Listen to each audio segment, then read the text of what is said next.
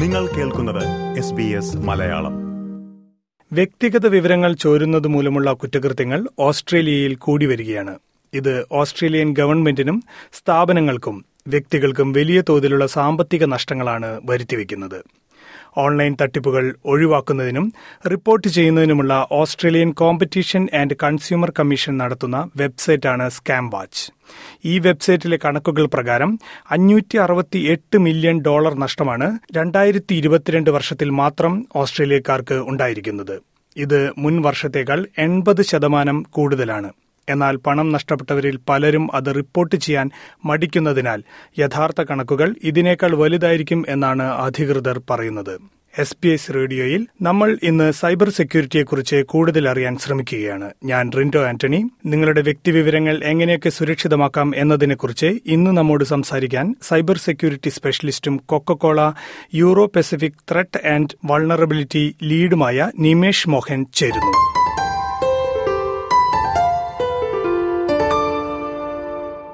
നമസ്കാരം Nimesh S B S റേഡിയോയിലേക്ക് സ്വാഗതം. നമസ്കാരം നിമേഷ് ആദ്യമായി തന്നെ എന്താണ് വ്യക്തിഗത വിവരങ്ങളുടെ ചോർച്ച അഥവാ ഐഡന്റിറ്റി തെഫ്റ്റ്?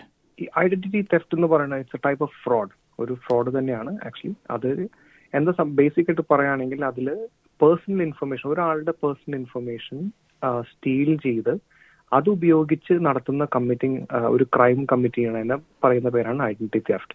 ഈ കമ്മിറ്റ് ചെയ്യുന്ന ക്രൈം എന്ത് വേണമെങ്കിൽ ആവാം. ഫോർ എക്സാമ്പിൾ ഒരു ബാങ്ക് അക്കൗണ്ട് ഓപ്പൺ ചെയ്യുന്നതാവാം. പുതിയ ക്രെഡിറ്റ് കാർഡ് അപ്ലൈ ചെയ്യുന്നതാവാം.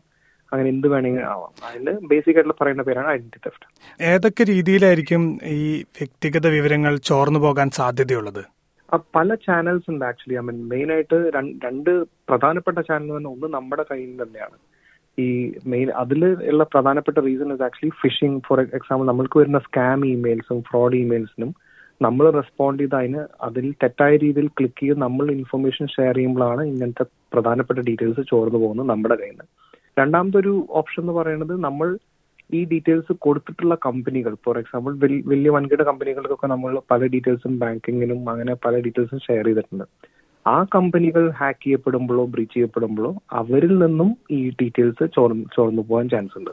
അപ്പം സാധാരണ രീതിയിൽ ഇപ്പം ജനന തീയതി അല്ലെങ്കിൽ ഫുൾ നെയിം ഇങ്ങനെയുള്ള ചെറിയ വിവരങ്ങൾ പോലും ഹാക്കേഴ്സിനെ വലിയ രീതിയിൽ സഹായിക്കുന്നു എന്ന് പറയുന്നുണ്ട്. അതെങ്ങനെയാണ്? തീർച്ചയായും വളരെ ശ്രദ്ധിക്കേണ്ട ഒരു കാര്യം തന്നെ. നമ്മൾ വിചാരിക്കും പേരും date of birth is a common thing എന്നാണ്. പക്ഷെ നമ്മൾ ശ്രദ്ധിക്കേണ്ട ഒരു കാര്യം എന്ന് വെച്ചാൽ നമ്മൾ സിമ്പിൾ ആയിട്ട് ഒരു ഒരു മെഡിക്കൽ ഒരു ക്വസ്റ്റനെയർ ചെയ്യുകയാണെങ്കിൽ ഒരു സപ്പോർട്ടിൽ നമ്മൾ സപ്പോർട്ട് കസ്റ്റമർ കെയറിൽ വിളിക്കുമ്പോഴോ എപ്പോഴും നമ്മളെ വാലിഡേറ്റ് ചെയ്യാൻ ഉപയോഗിക്കുന്ന ഏറ്റവും ഇമ്പോർട്ടന്റ് ആയിട്ടുള്ള ഒരു ഇൻഫർമേഷൻ ആണ് ഫുൾ നെയിമും ഡേറ്റ് ഓഫ് ബർത്തും അത് ഈ രണ്ട് ഡീറ്റെയിൽസ് പറഞ്ഞാൽ തന്നെ അവർ നമ്മളെ ഐഡന്റിഫൈ ചെയ്യാണ് നമ്മൾ അപ്രൂവ് ചെയ്യാണ്. ആൻഡ് ദെൻ ദേ അവർ ഫുൾ ഡീറ്റെയിൽസ് നമ്മളായിട്ട് ഷെയർ ചെയ്യാൻ പറ്റും നമുക്ക് പല ഡീറ്റെയിൽസും ചേഞ്ച് ചെയ്യാൻ പറ്റും. അപ്പൊ ഈ രണ്ട് ഇൻഫർമേഷനും വളരെ ക്രിട്ടിക്കൽ ആണ്. ഷെയർ ചെയ്യാൻ വളരെ ശ്രദ്ധിക്കണം. ഈ സാമൂഹ്യ മാധ്യമങ്ങളിൽ പങ്കുവയ്ക്കുന്ന ചിത്രങ്ങൾ അതുപോലെ തന്നെയുള്ള മറ്റു കാര്യങ്ങൾ ഇത് തട്ടിപ്പുകാർ എങ്ങനെയൊക്കെ ഉപയോഗിക്കാൻ സാധ്യതയുണ്ട്? സോഷ്യൽ മീഡിയ എന്ന് പറഞ്ഞത് ഒരു വിശാലമായ ഒരു ലോകമാണ്. അപ്പൊ നമ്മൾ അതിലിപ്പോ എല്ലാവരും ഇൻവോൾവ് ആണ്. പല ഡീറ്റെയിൽസും നമ്മൾ അതിൽ ഷെയർ ചെയ്യുന്നുണ്ട്. അപ്പൊ ഇത് ഒരു ഹാക്കറിന്റെ കയ്യിൽ ഫോർ എക്സാമ്പിൾ ഇങ്ങനത്തെ നമ്മുടെ ഒരുപാട് ഇൻഫർമേഷൻ കിട്ടുമ്പോൾ അത് നമ്മൾ പറയുന്ന ഒരു ടെക്നിക്ക് ഉണ്ട്. അതിന്റെ പേര് സോഷ്യൽ എഞ്ചിനീയറിംഗ് എന്നാണ്. അപ്പോൾ അത് ഒരാളെ എങ്ങനെയൊക്കെ നമ്മൾ തെറ്റിദ്ധരിപ്പിച്ച് മാനിപ്പുലേറ്റ് ചെയ്ത് ഇൻഫർമേഷൻ സ്റ്റീൽ ചെയ്യാന്നുള്ള ടെക്നിക്സിനാണ് നമ്മൾ സോഷ്യൽ എഞ്ചിനീയറിംഗ് എന്ന് പറയാം. അപ്പോൾ നമ്മൾ സോഷ്യൽ ഫോർ എക്സാമ്പിൾ സോഷ്യൽ മീഡിയയിൽ നമ്മൾ ഒരുപാട് ഇൻഫർമേഷൻ ഷെയർ ചെയ്യുമ്പോൾ വളരെ കൺവിൻസിംഗ് ആയിട്ട് ആ ഡീറ്റെയിൽസ് വെച്ച് നമ്മളെ ടാർഗറ്റ് ചെയ്യാൻ പറ്റും സോഷ്യൽ എഞ്ചിനീയറിംഗ് ഫോർ എക്സാമ്പിൾ നമ്മളിപ്പോൾ ഒരു മെൽബണിൽ ട്രിപ്പ് പോയി ഒരു ഫോട്ടോ ഇട്ടു.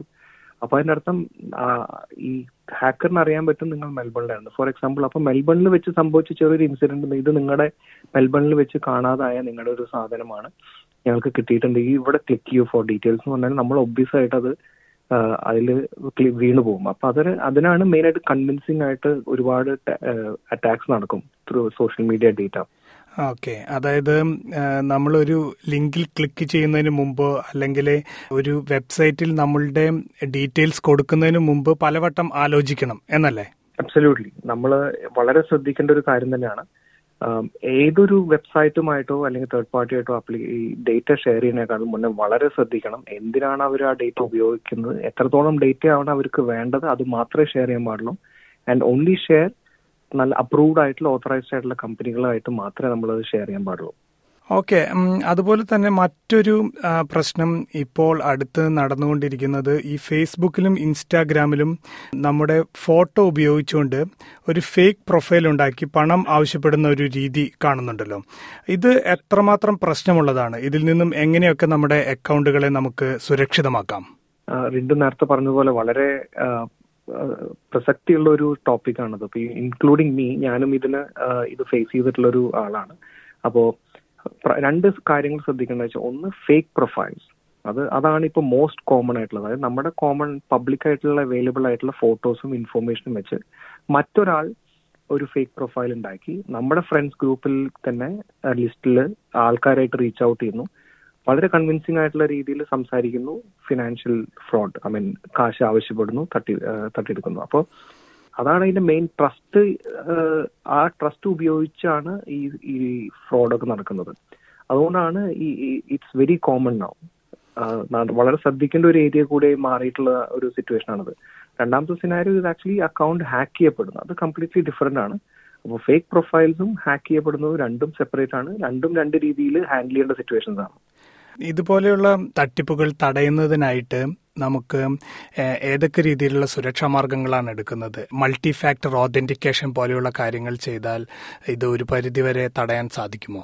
അബ്സല്യൂട്ട്ലി അപ്പോൾ മെയിൻ ആയിട്ട് നമ്മുടെ അക്കൗണ്ട്സ് സെക്യൂർ ആക്കുക എന്നുള്ളതാണ്. അപ്പോൾ ഈ എല്ലാ സോഷ്യൽ മീഡിയയും അല്ലെങ്കിൽ ഇമെയിൽ ഐ ഡി മുതലായിട്ടുള്ള എല്ലാ നമ്മൾ ഇന്റർനെറ്റ് വഴിയുള്ള എല്ലാ ചാനൽസിലും നല്ല സ്ട്രോങ് ആയിട്ടുള്ള പാസ്വേഡ് യൂസ് ചെയ്യുക എന്നുള്ളതാണ് ഫസ്റ്റ് സെക്കൻഡ് പാസ്വേഡിനേക്കാളും ഇമ്പോർട്ടന്റ് ഇന്നത്തെ കാലത്ത് മൾട്ടി ഫാക്ടർ ഒതന്റിക്കേഷൻ വീണ്ടും പറഞ്ഞ മൾട്ടി എം എഫ് എ അല്ലെങ്കിൽ ഒ ടി പി എന്നൊക്കെ ഇന്നത്തെ കാലത്ത് പറയുന്ന ഒരു സെക്കൻഡ് ഫാക്ടർ ഒതന്റിക്കേഷൻ മസ്റ്റ് ആയിട്ട് യൂസ് ചെയ്യണം. അതായത് നിങ്ങളുടെ മൊബൈലിൽ വരുന്ന കോഡ് പ്ലസ് അതായത് യൂസർ നെയിം പാസ്വേഡ് കൂടാതെ ഒരു മൾട്ടി ഫാക്ടർ ഒതന്റിക്കേഷൻ മൂന്നാമത് ഒരു കോഡും കൂടി ഇട്ടാൽ മാത്രമേ നമുക്ക് ലോഗിൻ ചെയ്യാൻ പറ്റുള്ളൂ. അത് എല്ലാ സോഷ്യൽ മീഡിയ ആപ്പിലും അങ്ങനെ ഫീച്ചർ അവൈലബിൾ ആണ്.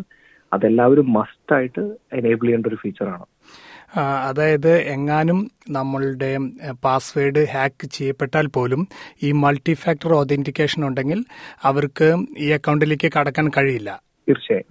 അങ്ങനെ തന്നെയാണ് ഇപ്പൊ എല്ലാ സോഷ്യൽ മീഡിയ പ്ലാറ്റ്ഫോംസും അപ്ലിക്കേഷൻസും അങ്ങനെയാണ് ഇപ്പോ ഡിസൈൻ ചെയ്തിട്ടുള്ളത്. അപ്പോൾ യൂസർ നെയിം പാസ്വേഡ് ഹാക്ക് ചെയ്യപ്പെട്ടാലും വേറൊരു സ്ഥലത്ത് നിന്ന് ഒരു സസ്പിഷ്യസ് ലോഗിൻ പോലെ തോന്നിക്കഴിഞ്ഞാൽ ഇമ്മീഡിയറ്റ്ലി അവർ ഈ രണ്ടാം മൂന്നാമത്തെ ഈ കോഡ് ചോദിക്കും ഒ ടി പി ചോദിക്കും. അപ്പോൾ അത് നമ്മളെ എന്നും സംരക്ഷിക്കും ആക്ച്വലി അപ്പോൾ അതൊരു മാൻഡേറ്ററി കോമ്പണന്റ് ആയിട്ട് ഇപ്പൊ കൺസിഡർ ചെയ്യേണ്ടതാണ്. അതുപോലെ തന്നെ നമുക്ക് വരുന്ന ഫോൺ വിളികൾ അക്കൗണ്ട് പുതുക്കാനും മറ്റും എന്ന രീതിയിൽ നമ്മളോട് വ്യക്തിഗത വിവരങ്ങൾ ചോദിക്കുന്ന കോളുകൾ ഇതൊക്കെ എന്തുമാത്രം നമ്മൾ ശ്രദ്ധിക്കണം? അഗൈൻ ഇപ്പൊ പല ചാനൽസ് ആണല്ലോ നേരത്തെ പറഞ്ഞ പോലെ യൂസ് ചെയ്യുന്നത് ഒരു ഹാക്കർ നമ്മൾ എത്താൻ ഒന്ന് ഓഫ് കോഴ്സ് ഇന്റർനെറ്റ് ആയിട്ടുള്ള ചാനൽസ് വിച്ച് ഇസ് ഇമെയിൽ അങ്ങനെയുള്ള ചാനൽസ് ആണ്. രണ്ടാമത് നമ്മുടെ ഫോണിലൂടെ വരുന്ന വോയിസ് കോൾസ് ആണ്.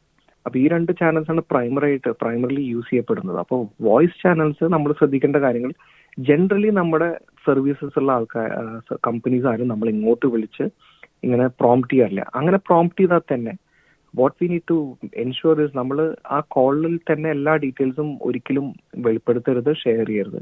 അങ്ങനെ ഒരു ഒരു പ്രശ്നമുണ്ടെങ്കിൽ hang up hang up the call എന്നിട്ട് ഫോർ എക്സാമ്പിൾ വെസ്റ്റ് ബാങ്കോ സി ബി ഒ പോലുള്ള ബാങ്കിൽ നിന്നാണ് നിങ്ങൾ കോൾ വന്നിരുന്നെ വന്നിട്ടുണ്ടെങ്കിൽ ആ കോൾ ഡിസ്കണക്ട് ചെയ്തതിന് ശേഷം ഒറിജിനൽ ശരിക്കുള്ള അവരുടെ ഒഫീഷ്യൽ ആയിട്ടുള്ള നമ്പറിലോട്ട് വിളിച്ച് അങ്ങോട്ട് വിളിച്ച് ഔട്ട് ബൗണ്ട് വിളിച്ച് ഔട്ട് ഗോയിങ് വിളിച്ച് അത് ഈ ഡീറ്റെയിൽസ് വാലിഡേറ്റ് ചെയ്യണം. തിരിച്ച് വിളിച്ച് ഒന്ന് കൺഫേം ചെയ്യുന്നത് എപ്പോഴും നന്നായിരിക്കും എന്നല്ലേ? അബ്സല്യൂട്ട്ലി ഇൻകമ്മിങ് കോളിന് ഡീറ്റെയിൽസ് നമ്മൾ ഒരിക്കലും ഫുള്ളി ടേക്കൺ ഫോർ ഗ്രാൻഡഡ് എന്നൊക്കെ പറയില്ല. അങ്ങനെ നമ്മൾ കണ്ണടച്ച് വിശ്വസിച്ച് ഒരിക്കലും ഒരു ഡീറ്റെയിൽ എല്ലാ ഡീറ്റെയിൽസും ഒരിക്കലും ഷെയർ ചെയ്ത്. എപ്പോഴും ഒരു സീരിയസ് ആയിട്ടുള്ള ഒരു ഒരു പ്രശ്നം നമ്മുടെ ഡിസ്കസ് ചെയ്യുകയാണെങ്കിൽ ആ കോൾ തിരിച്ച് അങ്ങോട്ട് വാലിഡ് ആയിട്ടുള്ള നമ്പറിൽ വിളിച്ച് വെരിഫൈ ചെയ്യേണ്ടതാണ്. നമ്മുടെ അക്കൗണ്ട് ഹാക്ക് ചെയ്യപ്പെടുകയോ അല്ലെങ്കിൽ നമ്മുടെ വ്യക്തിവിവരങ്ങൾ ചോർന്നു പോവുകയോ ചെയ്താൽ അത് നമ്മൾ അറിയാൻ കുറച്ച് സമയം സമയമെടുക്കുന്നുണ്ട് ഇത് കൂടുതൽ സ്ഥലങ്ങളിൽ നമ്മളുടെ ഡീറ്റെയിൽസ് വെച്ച് അവർക്ക് കൂടുതൽ തട്ടിപ്പുകൾ നടത്താനുള്ള ഒരു ഒരു പ്ലാറ്റ്ഫോമായി മാറുകയും ചെയ്യാറില്ലേ? ഇത് എങ്ങനെ നമുക്ക് മുൻകൂട്ടി അറിയാൻ സാധിക്കും? അൺഫോർച്ചുനേറ്റ്ലി ഇത് എപ്പോൾ നടക്കും എത്ര സമയത്തിനുള്ളിൽ നടക്കും എന്നുള്ളതാണ് ഭയങ്കര അറിയാൻ ബുദ്ധിമുട്ടുള്ള ഒരു കാര്യം. അപ്പോ ഈ ഡേറ്റ ബ്രീച്ച് ആയതിനു ശേഷം ചിലപ്പോൾ ഇപ്പൊ നേരത്തെ നമ്മുടെ കയ്യിൽ നിന്ന് ബ്രീച്ച് ആയതിനു ശേഷം ആ ഈ ഡീറ്റെയിൽസ് എപ്പോ യൂസ് ചെയ്യപ്പെടും എന്നുള്ളത് it's up to the hacker അതാണ് ഇതിലൊരു ട്രിക്കി ആയിട്ടുള്ള ഒരു പാർട്ട് ബട്ട് ദ മൊമെന്റ് അവർ യൂസ് ചെയ്ത് തുടങ്ങി കഴിഞ്ഞാൽ നമ്മൾ എല്ലാ നമ്മുടേതായ നോട്ടിഫിക്കേഷൻസും കാര്യങ്ങളൊക്കെ ക്ലിയർ ആയിട്ട് വാച്ച് ചെയ്യണം തന്നെയാണ്. എസ്പെഷ്യലി മിക്ക ഹാക്കുകളും നടക്കുന്നത് ഫിനാൻഷ്യൽ ബെനിഫിറ്റ് അത് അതന്നെ ഫിനാൻഷ്യൽ മോട്ടീവാണ് അപ്പോൾ നമ്മുടെ ബാങ്ക് ട്രാൻസാക്ഷൻസും അതൊക്കെ നമ്മൾ തന്നെ ക്ലിയർ ആയിട്ട് മോണിറ്റർ ചെയ്ത് എന്തെങ്കിലും അബ്നോർമൽ ആയിട്ട് നടക്കുന്നുണ്ട് എന്നുള്ളത് കണ്ടു കഴിഞ്ഞാൽ നമ്മളത് സീരിയസ് ആയിട്ട് നോക്കി കൺസേൺ അതോറിറ്റീസിന്റെ അടുത്ത് ആക്ച്വലി വെരിഫൈ ചെയ്യേണ്ടതാണ്. അതായത് ഒരിക്കൽ നമുക്ക് നമ്മളുടെ അക്കൗണ്ട് ആയി എന്ന് മനസ്സിലായി കഴിഞ്ഞാൽ ആദ്യം തന്നെ ഇവരെ ഏത് അക്കൗണ്ട് ആണോ ഹാക്ക് ആയിട്ടുള്ളത് അവരെ നേരിട്ട് കാണുക അല്ലെങ്കിൽ നേരിട്ട് അവരുമായി കോൺടാക്ട് ചെയ്ത് അവരെയും കൂടി അറിയിക്കുക എന്നുള്ളതാണോ ചെയ്യേണ്ടത്? അബ്സല്യൂട്ട്ലി പല ചാനൽസ് ഉണ്ട്. ഇപ്പൊ നമ്മുടെ നേരത്തെ പറഞ്ഞ പോലെ ഫിനാൻഷ്യൽ മോട്ടീവ് ആയിരിക്കും നമ്മുടെ ഫിനാൻഷ്യൽ ഇതായിരിക്കും ഏറ്റവും കൂടുതൽ ഇമ്പാക്ട് ആയിട്ടുണ്ടാവുക. ഇതിൽ പലതും റിക്കവറബിൾ ആയിരിക്കില്ല. ഇതിൽ പല ടൈപ്പ് ഡിസഡ്വാന്റേജസും പല ടൈപ്പ് ഇമ്പാക്ട്സ് ഉണ്ട്. One of the key impacts എന്ന് പറയുന്നത് ക്രെഡിറ്റ് സ്കോറിന് ഇമ്പാക്ട് ചെയ്യും ചിലപ്പോൾ നമ്മുടെ. നമ്മൾ അറിയാതെ തന്നെ ഒരാൾക്ക് നമ്മുടെ പേരിൽ ക്രെഡിറ്റ് കാർഡ് ഓപ്പൺ ചെയ്ത് അത് വെച്ച് ട്രാൻസാക്ഷൻ നടത്തി അതൊരു ഫ്രോഡ് കേസ് ആയിട്ട് മാറുമ്പോൾ നമ്മുടെ പേരിലായിരിക്കും ആ ബ്ലാക്ക് മാർക്ക് വരുന്നത്. അപ്പൊ അങ്ങനെ എന്തെങ്കിലും ഏർലി സ്റ്റേജിൽ തന്നെ ഡിറ്റക്ട് ചെയ്യുമ്പോൾ ഇമ്മീഡിയറ്റ് ആയിട്ട് നമ്മുടെ ഈ ബാങ്കിങ് സിസ്റ്റം പ്രൊവിഷൻ തരുന്ന ഒരു ഒരു ഓപ്ഷൻ ഉണ്ട്. കൺസ്യൂമർ ക്രെഡിറ്റ് റിപ്പോർട്ട് എന്നുള്ള പോസ് ചെയ്യാനുള്ള ഒരു ഓപ്ഷൻ ഉണ്ട്. അപ്പൊ അത് ഏർലി ഡിറ്റക്ഷൻ അങ്ങനെ വന്നു കഴിഞ്ഞാൽ ഇമ്മീഡിയറ്റ്ലി ആ കൺസേൺ ബാങ്കിനെ വിളിച്ച് ഇത് റിപ്പോർട്ട് ചെയ്യണം. എന്നിട്ട് ക്രെഡിറ്റ് റിപ്പോർട്ട് പോസ് ചെയ്യാൻ പറയണം. Plus at the same time ബാക്കിയുള്ള ബാങ്കിൽ എന്തെങ്കിലും രീതിയിലുള്ള ട്രാൻസാക്ഷൻ കാണെങ്കിൽ അത് ആ ബാങ്കിനെ വിളിച്ച് അറിയിക്കേണ്ടതാണ്. അതായത് ഓൺലൈൻ രംഗത്തെ തട്ടിപ്പുകളിൽ ഇരയാവാതിരിക്കാൻ പരമാവധി നമ്മൾ ജാഗരൂകരായിരിക്കണം എന്നാണ് നിമേഷ് പറയുന്നത്. ഇത്രയും കാര്യങ്ങൾ എസ് ബി എസ് ശ്രോതാക്കളോട് പങ്കുവച്ചതിന് വളരെ നന്ദി Nimesh. Thank you very much